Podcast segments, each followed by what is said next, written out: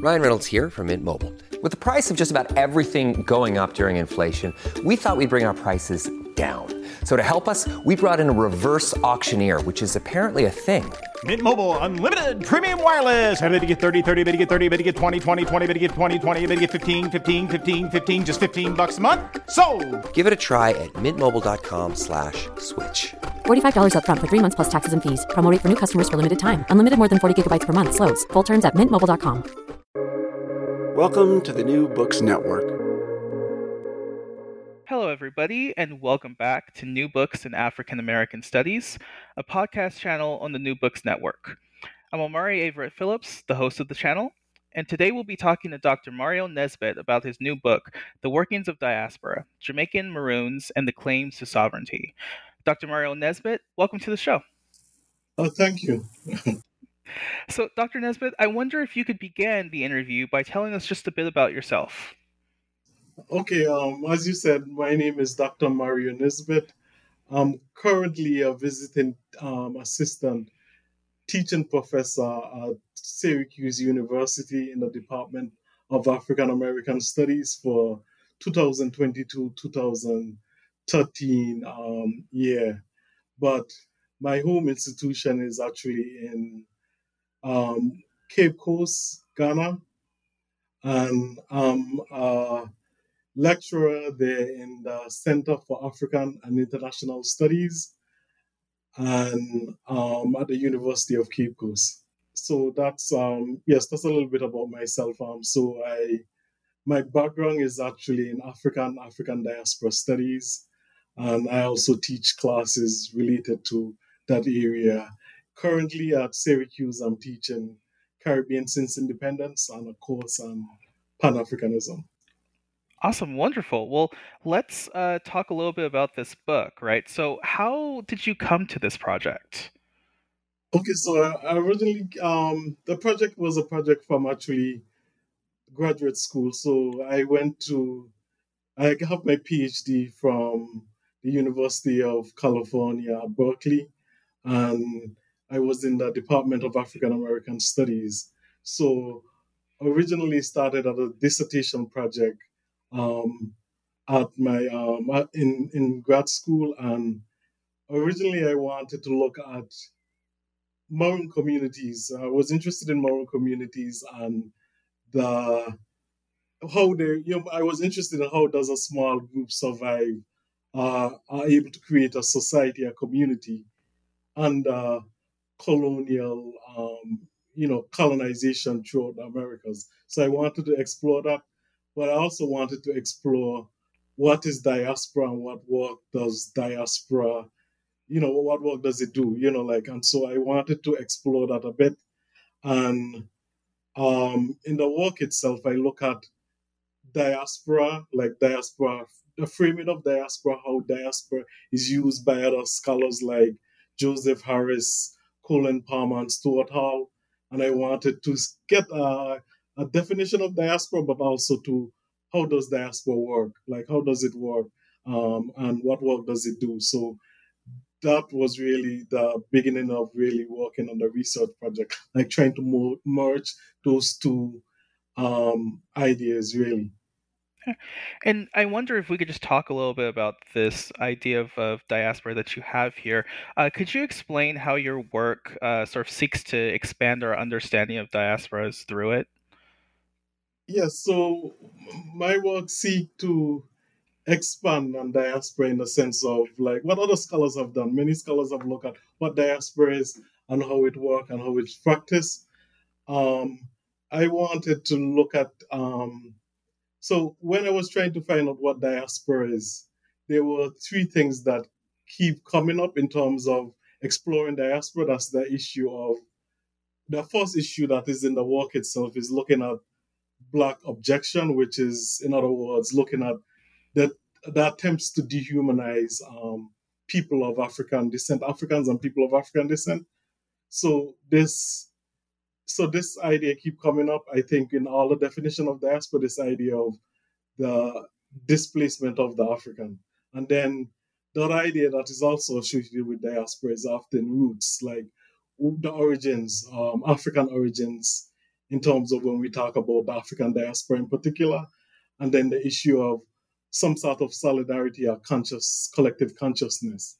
So in my work, what I was trying to do is to see these three elements, how they are used in um, in in in in communities of African descent, how they practice this idea of diaspora, critically practice this idea of diaspora, and the work try to argue that when we have a community that identifies with that diaspora, they usually engage those three elements.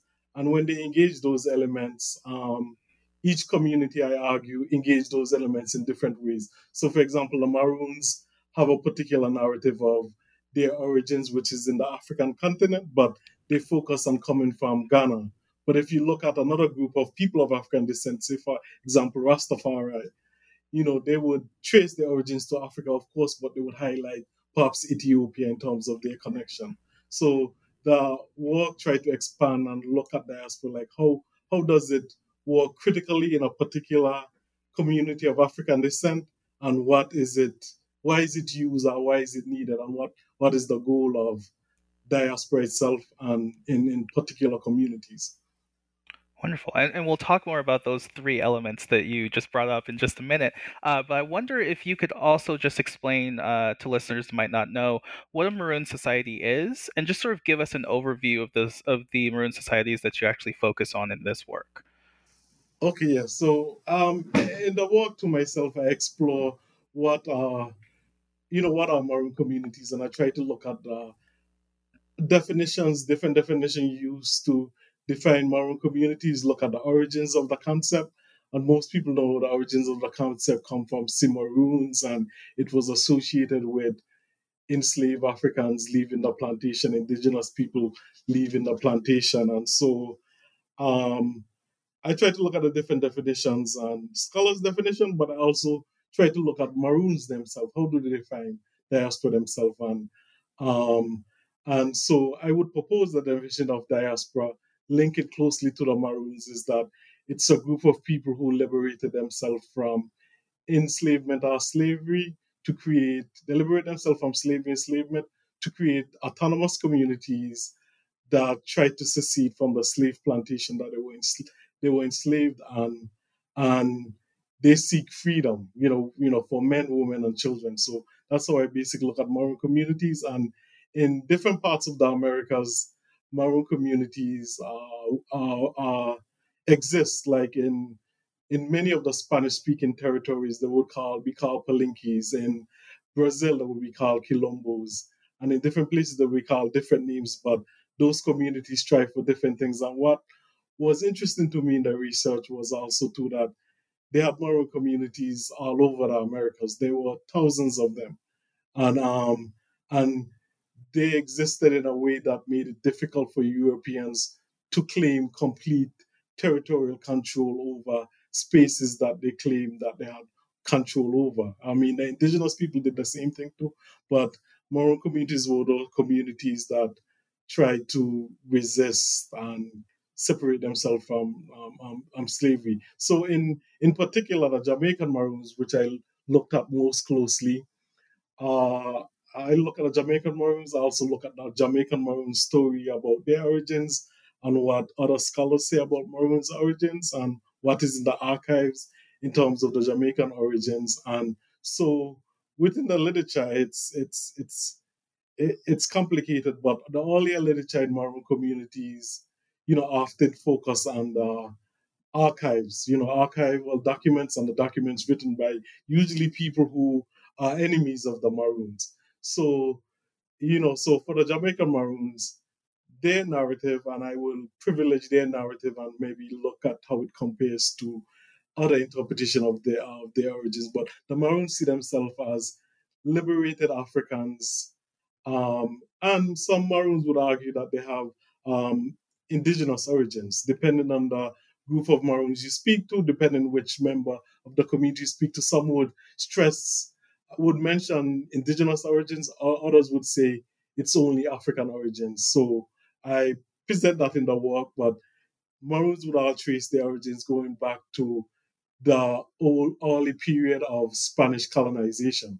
where Africans left the plantation during the Spanish colonization and created communities. And then when the British came to displace the the, the, the Spanish, some Africans also gained their freedom during that time period and joined the Maroons in the hill or created their own communities. And from the Maroons' perspective, they fought the British for 80 years. And it was around 1739 where, after 80 years of fighting the British, um, they signed a treaty with the um, British government. And at this point, um, you know, uh, five communities emerged basically in Jamaica around that time period because the community were in, they moved, but most of the Maroons, they trace the clear origins of the community at this time period of the signing of the treaty, which was in the 17, late 1730s.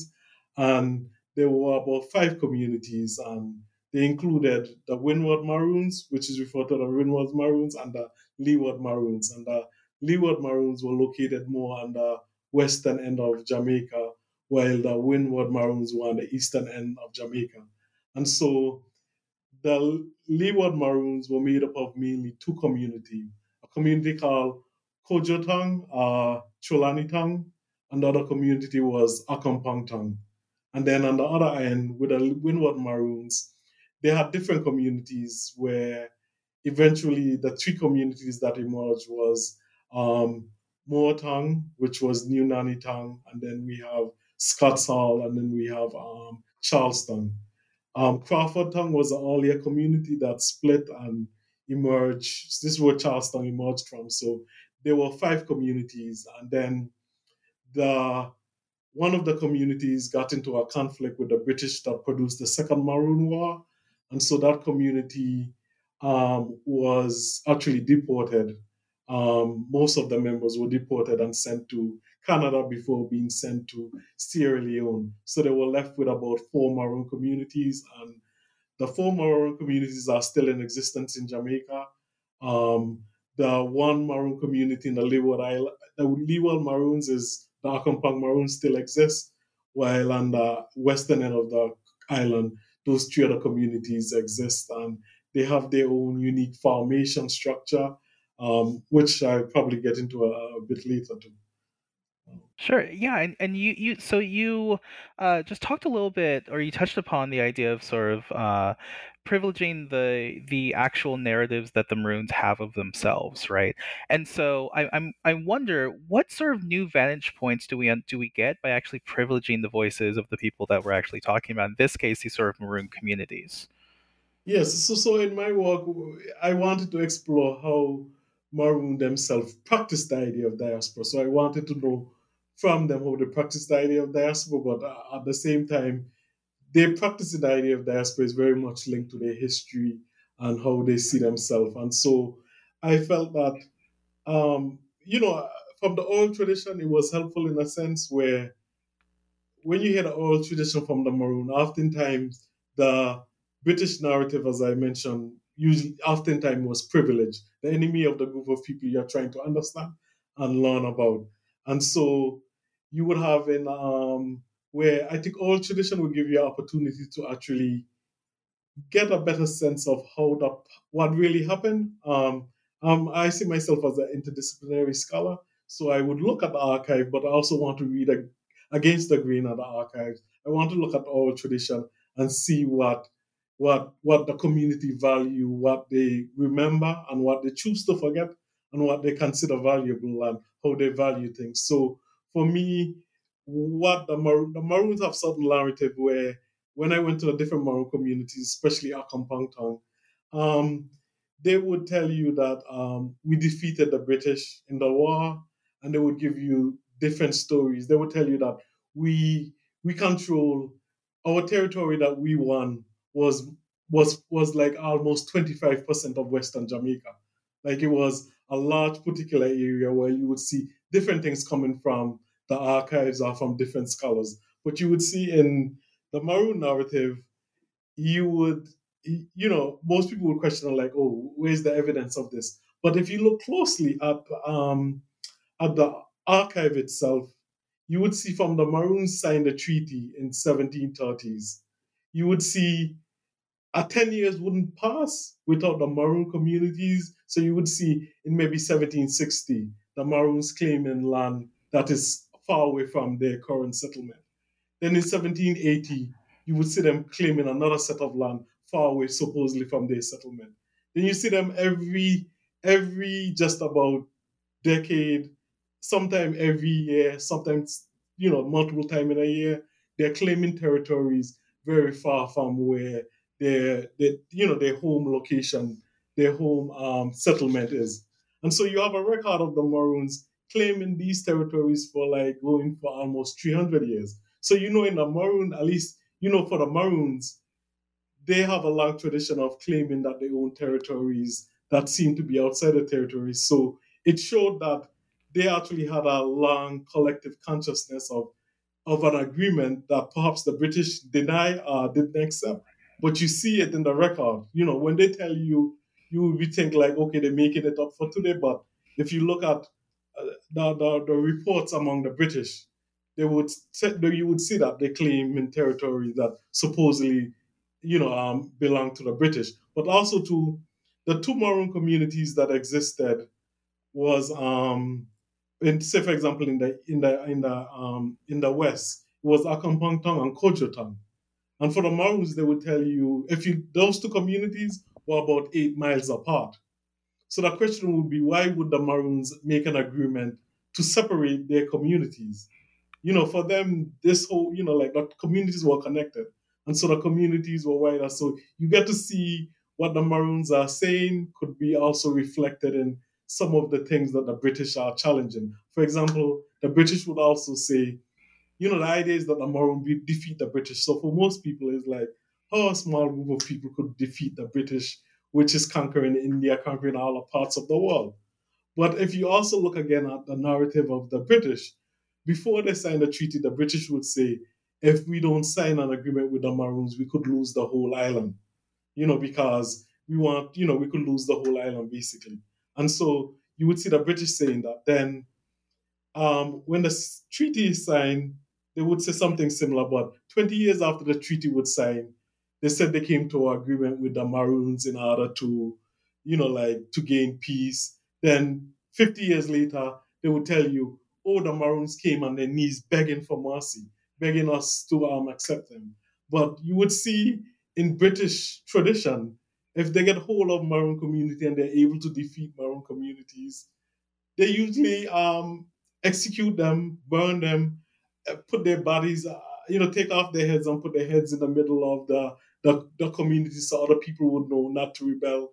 And so it, it's usually something that is really done gruesome to the Maroon community. So hearing the Maroon's perspective it give you a sense of like what you need to look for also in the archive itself and to see how to read against the grain and actually see what most likely was possible because you could see what was happening that perhaps the Maroon narrative make much more sense than what the British is saying because they kept a record of what they're saying, but they forgot what they have said about something maybe 20 years before or 30 years before. And that information is also in the archive. So the Maroon community, I think, through our tradition, give you a sense of a way of really revealing the past, really understanding the past, that the written records may produce distortion of that reality. And if we only look at documentations of the past through written documents by people who are enemy of the people that we are trying to explore, it produces a distortion of that reality. And I think that oral history is a way of getting around um, those obstacles. Absolutely, yeah. Uh, and so your your second chapter is uh, titled after one of the three key elements that you sort of t- spoke about earlier. Uh, it's titled Black Abjection. So if I wonder if you could just talk a little bit about what Black Abjection is and in what way this uh, concept is important to the formation of uh, sort of the African diaspora, and also how it relates specifically to the Jamaican uh, Maroons communities that you write about in this book. Yes. So Black Abjection is really is really an attempt to expel. Is basically abjection is to expel someone from that possible from humanity, from being full part of humanity. So for me, many ways, black abjection is where you blacken uh, people of African descent up are attempts of people of African descent being pushed out of humanity, where they deny full rights of humanity, basically. Whether which exists today in many ways too, where in somehow they are not full human, they are not full deserving of privilege and rights of humanity. So black abjection is is the idea that um, black people are not, you know, full humans, and in um, in the work of diaspora, my argument, uh, what other scholars have also highlighted, is the idea of the dehuman, dehum, dehumanizing um, of um, Africans and um, the the attempt to push Africans out of the realm of humanity. So, in doing this, I feel that this is done to all people of African descent, and so it's not the only reason. I would argue, like some some scholars might argue, that's what produced the diaspora, but I think that it helped influence why diaspora emerged. Because diaspora, for me, when you look at diaspora, look at African diaspora in particular, it's usually emerged because the people who exist cannot somehow exist within the society. For example, if you have a European, um, like Donald Trump, for example, Donald Trump, Donald Trump, his ancestors come from um, Germany and come from the UK, and uh, and I think his grandmother, grandfather came from there. He comes to the United States and he's easily assimilated into American society and he's accepted fully as an American. But someone who's of African descent might not be fully accepted as American, even though they have been here for 400 years. So within diaspora, there's this this this expel, you know, there's this way where the person is not accepted within the community that they're in, and so oftentimes they are forced to find some other location someplace else. So I, you know, so people often turn to Africa in terms of where the place of origins, where where do we belong or where we can fit in. So because of black abjection, which I believe affect all people of African descent in the Western Hemisphere, and my argument to also in the work is that in the Western Hemisphere, every single one of the states in the Western Hemisphere were produced by white supremacists, whether it's the United States, Canada, whether it's Jamaica, whether it's um, Trinidad, whether it's even Brazil and these different places. So these societies were set up where Africans are not full human beings. A colonial system was set up where Africans are not full human beings. They are slaves and they are not full human beings. And the social system, the political system, the economic system reinforced that. And it created sometimes it creates a hierarchy depending where you are. If you're in the United States, because the black population was relatively small, the idea is if you are mixed with black, you become black, so you become that outcast. But if you have some place like Jamaica or some place in the Caribbean where the white population is very small, when you mix with a white population, you sort of become elevated from being black, but you become sort of a middle area where you are sort of the buffer zone to protect the white elite structure, white racist structure against the masses of people of African descent. And so we have this structure that is created for over 300 years where it is reinforced, where we have everyone supposed to participate in this hierarchical structure that put the Africans to the bottom and put the European to the top. And each society in the Western Hemisphere does it in a different way. And you see also where it's not only structured in a way where it's um, where it's in the colonial structure, but it's also in a social structure where perhaps people who are uh, are perhaps perform Europeanness or whiteness, they are elevated within the society. They are given rewards and support. And when you perform Africanness or blackness, you are oppressed, you are uh, resisted, you know, you find resistance and so this whole society is structured in a way where it reflects in terms of when you have hair that look more like European, you have good hair. When you have skin that is lighter, you have good skin. You know, so when you have dark skin, so it it, it permeates throughout the whole society. And so this kind of um, structure that was created um, is still is still evident today, where where where even even in the United States, if you're a person of African descent, when you want to get insurance, you, the insurance costs more because you are black, not because necessarily because you are black because of um, your skin color, but the idea is that you are a person of African descent and you are higher risk because the society know you are higher risk. You have a higher chance of finding of, of dying, you know, at the hands of a police officer. You have a higher chance of dying of diseases. You have a higher chance of all of these things. And this has to do with the society that was created under, you know, under, you know, true black abjection, you know, to the idea that Africans are not full human beings and they don't deserve treatments of full human beings. So I argue that diaspora emerged as a means to challenge that kind of characterization and to change the system. And so another one of these three uh, sort of essential uh, tenets that you had here was uh, connective consciousness, right? So you state in the work that Maroons make distinctive claims of origin as a means of anchoring and linking themselves to Africa. So I wonder if you could just explain to us how that takes place and the importance of this to the Maroon communities, and then also how this connects to the idea of connective consciousness. Okay, so um, yes, thank you for the question. Um, so the Maroons, um, so part of my argument is that you could look at different communities of African descent and look, and you can see how they perform or how they engage or practice, or critically practice what I would say sometimes, the idea of diaspora. So for the Jamaican Maroons, they trace their origins to the continent of Africa generally, but they highlight certain communities, and the community they highlight the most is Akan, or you know what is today Ghana.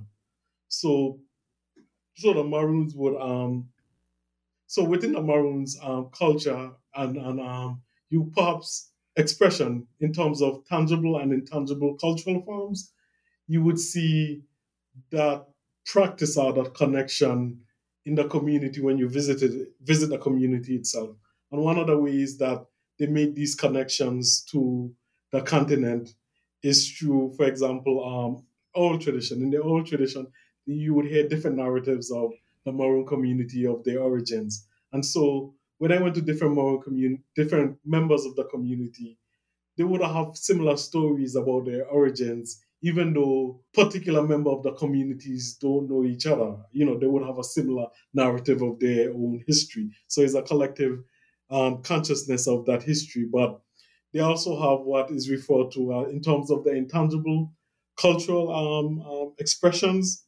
You have what is called the Coromantee language. So in Maroon communities, uh, the language is not as strong as it used to be and now mainly only phrases are used but it depends on which community you go to. Some community have um, that language is a bit stronger than it is in other communities but many of the words if you even go to the literature many of the words are tied to the Twi language in um, ghana which is um, the most popular language um, in ghana today. So some of the words like some of the words like abeng um, akwaba you would hear in Maroon communities. And this is this is what they link. This is how they link themselves to their origins in Ghana with with that language and with those words, but also to in terms of their political system. Um, in the Maroon communities, their political system is so that the leader of the community is called a colonel, but also to they used to use it as use the word chief. So it's like for them, for the Maroon community, they have um, a, a, council, a Maroon council that governs the whole community. And so this Maroon council and the Maroon leader, which is a colonel or chief, he is um, he he's sort of the protector, he or she sort of the protector of the land, or hold the land on behalf of the community. So the, the land is communally held. The land isn't owned by a particular individual, but is owned by the whole community, but the uh, custodian of the land is in the chief. And it's similarly done in um, African communities in Ghana.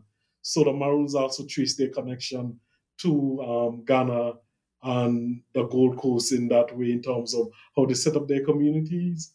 Um, and within the communities, they have the council, and the council make decision um, um, for the community and give direction to the communities in many ways too. And they also have spiritual practices, which um, you know, which the Maroon community also tied to coming from Ghana, coming from their ancestors. So they have times where where the Maroons are practicing their religions, where their ancestors could actually visit one of the living members and be able to communicate with the living members through a particular member of the community to give the community guidance and direction. So this they also link to their African heritage and also to in um, in Jamaica, but this is also in many other islands. You have what is called Anansi stories.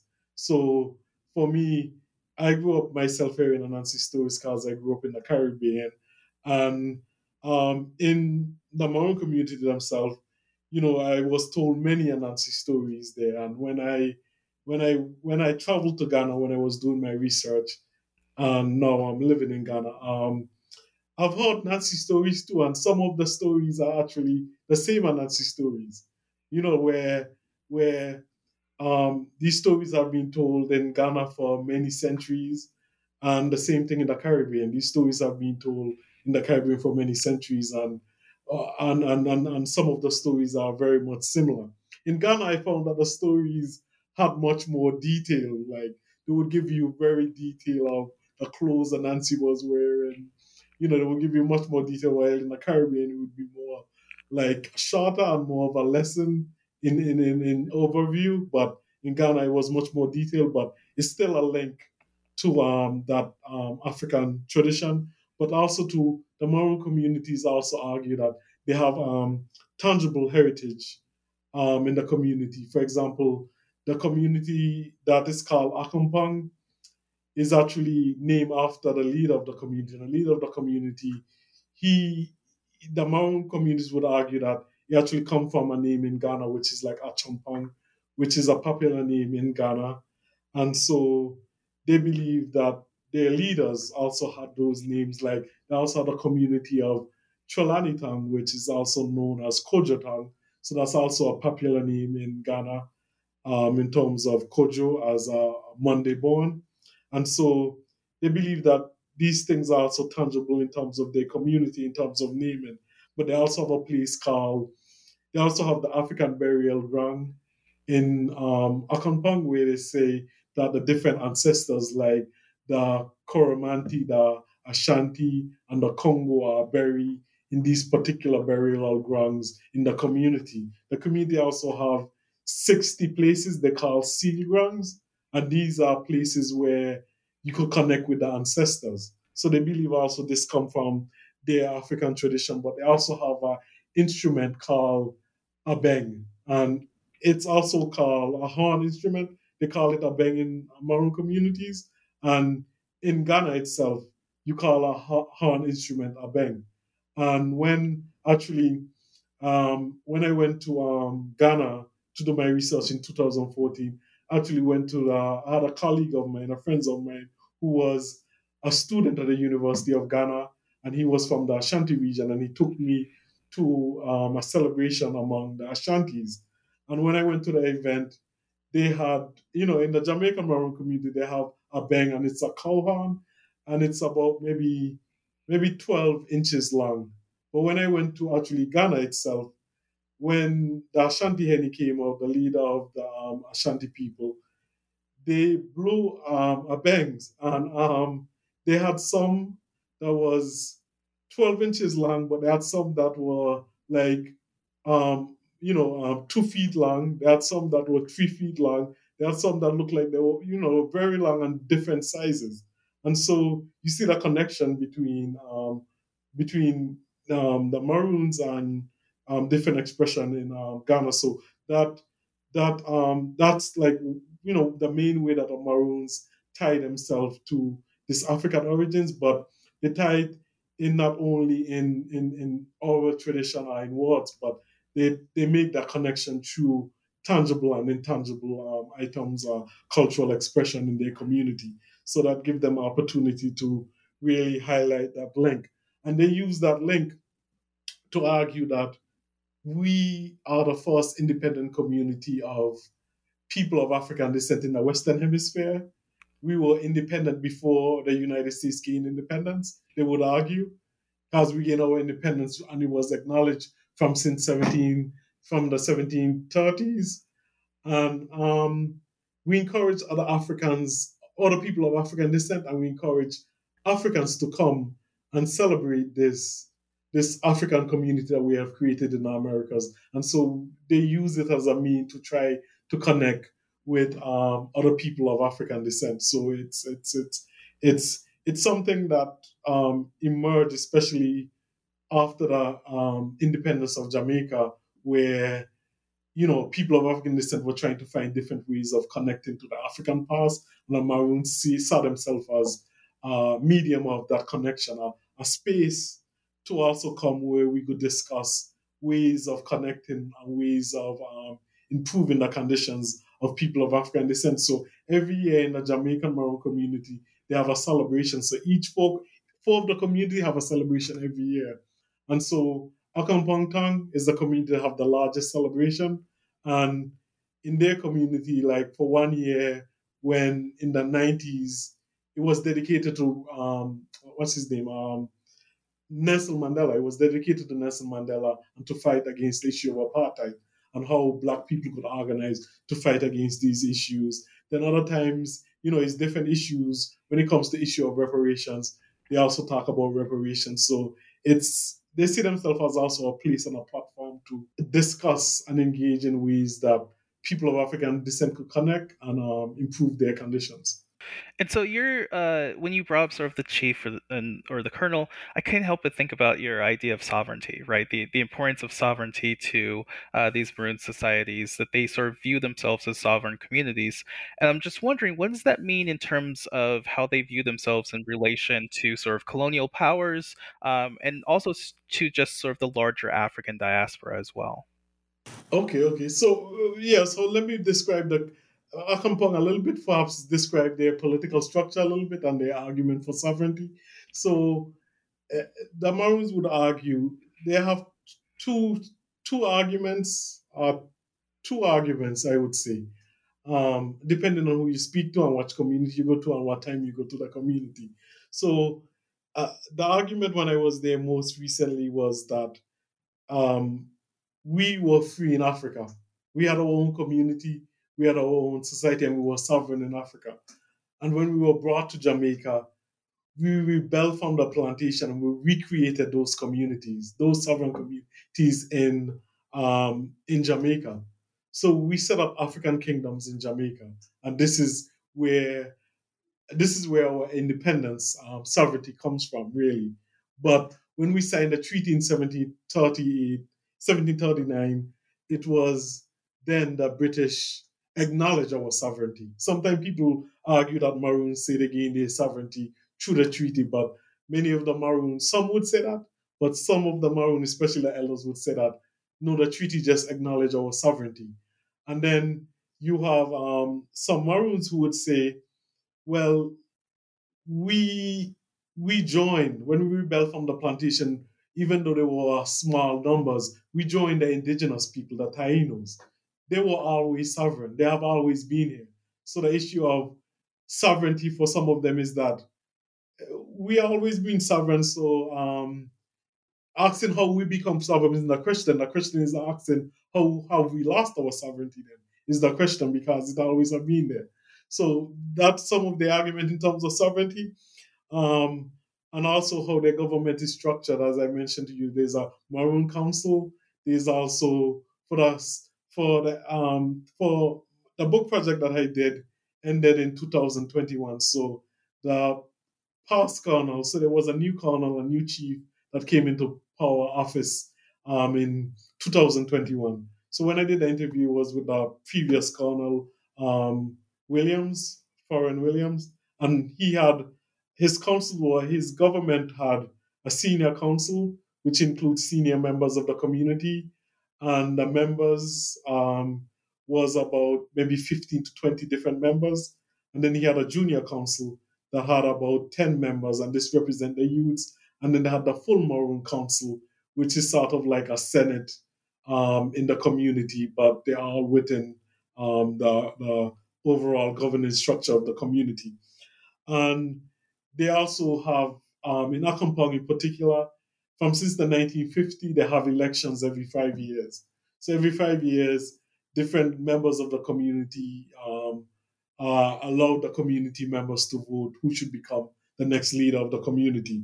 So they have been doing that from 1950s with the government and also to they have communally held land. The land belongs to all of the Maroons, not just um, you know the land belongs to all the Maroons, not just in, it is not owned by individual. The land is collectively um, owned, and it's something that the Maroons have fought for. You know, for 300 years, they have continually have to fight for the communal land. They do not pay taxes to the Jamaican state because they believe that land belongs to the whole community, but they also believe that the land belongs to the ancestors. The land belongs to those who are living, and the land also belongs to those who are unborn. So if you want to do anything to the land, and this is where the issue of mining becomes an issue in Jamaica, and it also become issue where Maroon community actually challenge the capitalist orientation of Jamaica and the Western Hemisphere in many ways, because the idea of having communal land and also to that if we are going to mine or do anything on the land, we have to consult the ancestors first. We have to consult those who are living, and then we have to think about how we will affect our children who are unborn. And so for them, for the community, that's how they believe in making decisions and how to um, how to how to maintain the community. So the community is also made up of many members that do not live on the current settlement that they're living on. Many of the Maroons, some of them live as far away as New York City, um, London, um, Canada, but they believe if you could trace your ancestry to someone with maroon blood, you're also a maroon. So the idea of the maroon community is also very much open. So when the Maroons have election in Accompong, people from even Kingston who are living in Kingston and living in different parts of Jamaica could participate in the election. And they're even trying to find ways of having the Maroons who are outside of Jamaica to also participate in the election. So they have particular views of the land. And in Jamaica right now, have issues of mining of uh, bauxite, which the Maroons and the Jamaican state and foreign companies' interest in the bauxite, including the United States and the interests of the Chinese, have brought the issue back to the forefront because um, um, they are they are they are interested in doing mining in in in, in the areas that the Maroon claim territory in. So there's all there's also some other symbols of Maroon um, sovereignty in terms of they first started working on a constitution in the 1940s. I wasn't able to get a copy of it, but they, you know, they started working on a constitution in the 1940s, and they worked on another one in the 1990s, and there was one done about 10 years ago, and recently in 2000, 2000 actually this year, there was a new constitution submitted in Maroon community. They also have their own flag. Recently, they even even had a bank, but the bank is not operating on their own. They have their bank own bank. They're talking about issues of ID and different things like that. So they have created um, um, um, some, you know, level of of, of, of symbols of statehood, of nationhood within the community in terms of arguing for their sovereignty. And for in many ways though how Maroons look at sovereignty and it becomes an issue like what what is sovereignty and what does it mean? So when you go to especially Accompong, you wouldn't only hear the leaders talk about their sovereign. You would hear a four-year-old child talking about Maroon community sovereign.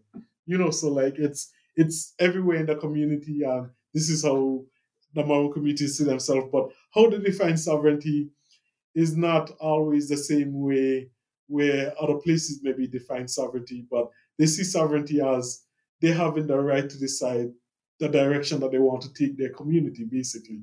You know, and so oftentimes people raise the question of, you know, control, economy, and, and, and you know, raise certain things. But for the Maroons, they don't see a system from the Jamaican state as something that means they don't have sovereignty because they believe that you could be interdependent and still be sovereign at the same time. Because they would also argue that the globe is in many ways interdependent. You know, uh, you know, many ways interdependent. How we interact with each other, but you know, there should be some space for us to decide what is in the best interest for us as a collective group and what is in the best interest of our community um, and how we define community should be considered.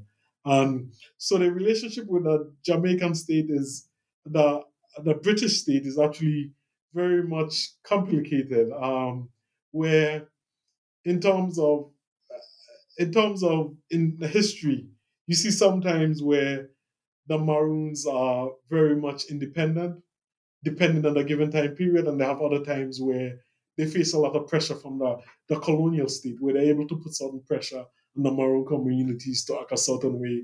But they have other times where the Maroon communities are able to leverage their unique um, origins and their community to push the Jamaican state into uh, the British state into a, uh, another direction. So they also believe that they have a connection, a deep connection with African diaspora. As I mentioned, when they see collective consciousness with um, other people of Africa, they, they see themselves as one of the first freedom fighters and they encourage um, other people to support them in their freedom struggle while they try to support other Africans in the freedom struggle. Not that they never had, I mean, in defining diaspora, you know, we must also look at not that they never had tension between Maroon groups and other groups of Jamaica, and not that they don't have tension between people of African descent. there is tension, but the idea is that we are somehow connected and we should work together in improving our conditions. And so Maroons more than more than ever, I think, especially in the last 20 years, they are reaching out to connect to um, other people of African descent more to to help other people of descent, but also to also enhance their community.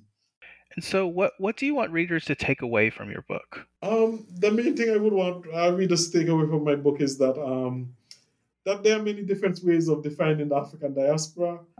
Um, you know, diaspora, but also the African diaspora in particular. In my work, I was trying to define, my attempt to define diaspora. My goal was original attempt was to define diaspora in general and how it work everywhere, and it's sometimes very difficult to get because I mean they have so many diasporas. I mean they even have digital diaspora.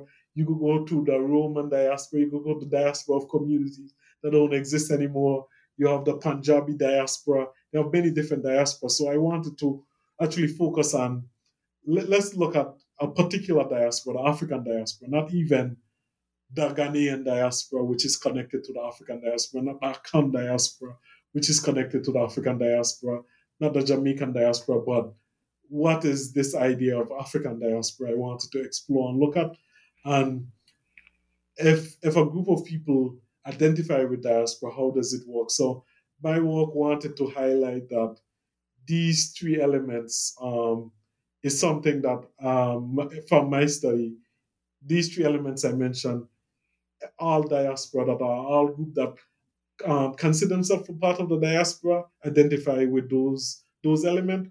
They have the element which um, which is which is route. Like some people talk about when you talk about um, Paul Gilroy, is not so much roots but routes. But I, I would argue that the, the, the routes actually have to the routes actually they the routes are connected to other routes that are connected to the roots.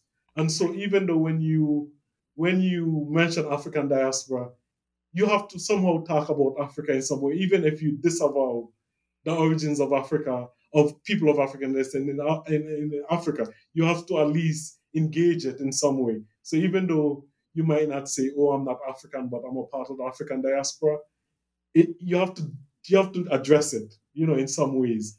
But I think also to that African diaspora is also to I want people to get away is it it's some way it could be viewed as a critical practice. And so if you look at how different groups of people of African descent engage those those key concepts, you could tell in many ways how, their goal of of what it is to be what is this for the Af- African diaspora to be liberated? For my own community, I'm arguing that they see the main way of liberating African is to create sovereignty, to create sovereign communities, while in other places, um, you know, different communities might have, like Rastafari would have a different idea of like what it is to create sovereign community. They would highlight the significance of Ethiopia, but they would highlight having um, um, connection to God is the main way for African people to liberate themselves. So different communities have different ways of liberating themselves from Africa, but